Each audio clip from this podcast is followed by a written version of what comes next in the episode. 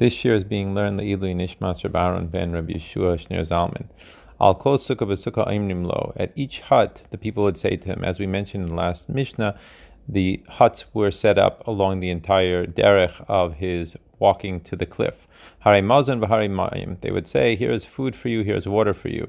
As the Bartanura explains, that even though he was fasting, just the thought that they had food and water for him was able to give him enough energy to continue on. And the people in each sukkah would accompany him to exactly the next sukkah. Now, the reason why they were only able to go for one sukkah is because we know that, excuse me, it's forbidden to walk more than 2,000 amas, which is the equivalent of one meal because of the tchum, the shab, of Shabbos, the Shabbos boundary. So people would be staying in these huts from before Yom Kippur, and they would go literally from one hut to the next, accompany him along the way. The only one that didn't accompany him the entire way was the people in the last hut that was closest to the cliff, but the cliff was two mil away, and so therefore they would only accompany him one meal. What was the reason why? excuse me, they didn't make an extra hut, an eleventh hut, and the reason for that is, as the Meiri explains, is that it's supposed to be a cliff in a uninhabited area, and so therefore that's why they that's why they did not make an eleventh um, hut. Like it says, like we just mentioned, except for the person that was in the last hut, he did not walk all the way to the cliff, he only walked one meal. He would stand that one meal away and he would watch what it was that the Kayan was doing. Mishnah Vav. So what exactly did he do over there? Mahaya What did he do by the cliff? Chaylik Halashan Shel Zahiris. So the first thing he did was he divided the red string that was between the uh, horns of the goat. Chetzio kasher besela, v'chetzio kasher ben karnov. So half of it he tied to a rock near him uh, by the cliff, and half of it he tied between the two horns. Then the goat was pushed down backwards and it would tumble down the cliff. And it wouldn't reach even halfway down the cliff before its limbs were all smashed by the rocks. Then what would the Kayan do? He would return back to the last hut and he would wait there until darkness. And the reason why he was allowed to walk back, even though that implies that he walked 2,000 amas in the direction of towards the cliff and then 2,000 amas back, is because they did not want him to be alone um, out in the wilderness because they knew that he would be afraid. Now it explains in the Chumash that the person who escorted the goat his clothes would become tame. Now there's a machloikis exactly when they became tame. From when did the clothing actually become tame? According to the Tanakhama's opinion, as soon as he left the wall of Yerushalayim, they would become tame. And Rabbi Shimon Oimer Mishas Dichiyasa Letzuk, once the goat was pushed over the cliff.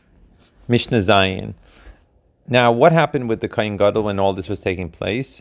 Balo etzel par. Now, the Kain Gadol went to the bodies of the bull and the he goat, which um, which he already sprinkled the blood from. Um, these bodies were going to be burned outside of Yerushalayim, unlike the regular chatas offerings. Karan v'hoitzi amorim. So he tore them open and he removed the different uh, parts that were to be brought up on the mizbeach. Nesanim magis v'hiktirim al mizbeach. So he placed these parts into a bowl, and then they were going to be burned on the mizbeach sometime later on.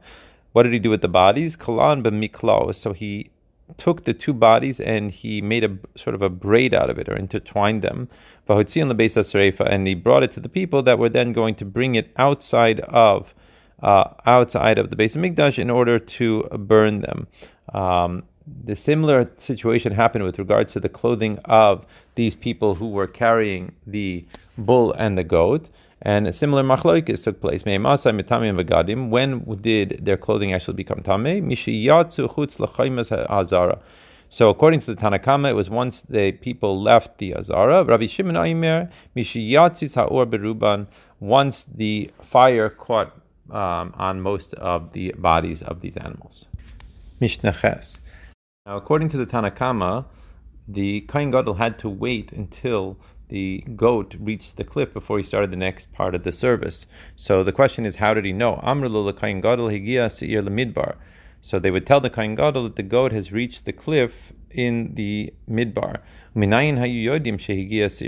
So the obvious question is, how would they possibly know? It was uh, all those meal away, and so therefore, how do they know? Darkios hayu oisim. So they says that they would set up platforms at different uh, points between Yerushalayim and the cliff, and then they would wave flags from one to the other. So when they got to the cliff, uh, the one that was closest to the cliff would start waving his flag, and, and the Zoivaiter all the way back to to the temple. That's how they knew that the um, goat had actually reached the cliff.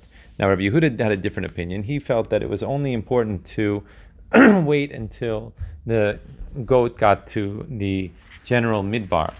So, what would he say? Amar Rabbi Yehuda, excuse me. Bahalo siman gadol hayalahem. There was a big siman that they had. Yerushalayim va'ad beis hidudo shlosha milim. So it was from the place of Yerushalayim until the place of the beginning of the midbar was a distance of three mil. Hochlim mil. So the first people that were with the with the uh, goat and the man would walk one meal from Yerushalayim to the first hut. B'chayzrim meal, and they would walk back. B'shoyin b'kedei meal, and they would wait for a mil. Yodim Shegia Sa'ir Lamidbar. And that's how they would know that it reached the, the, third meal of actually arriving in the midbar.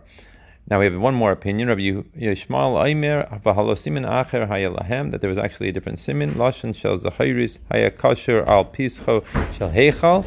There was a red string that was tied by the entrance to the heichal v'kashehigia seir lemidbar hayalashon malbin. And then when the the actual goat reached the midbar, this uh, string would turn white. Nemar kashanim kashel yalbinu, like the pasuk says in Yeshaya, if your sins will be red like thread, so then they will turn white like snow.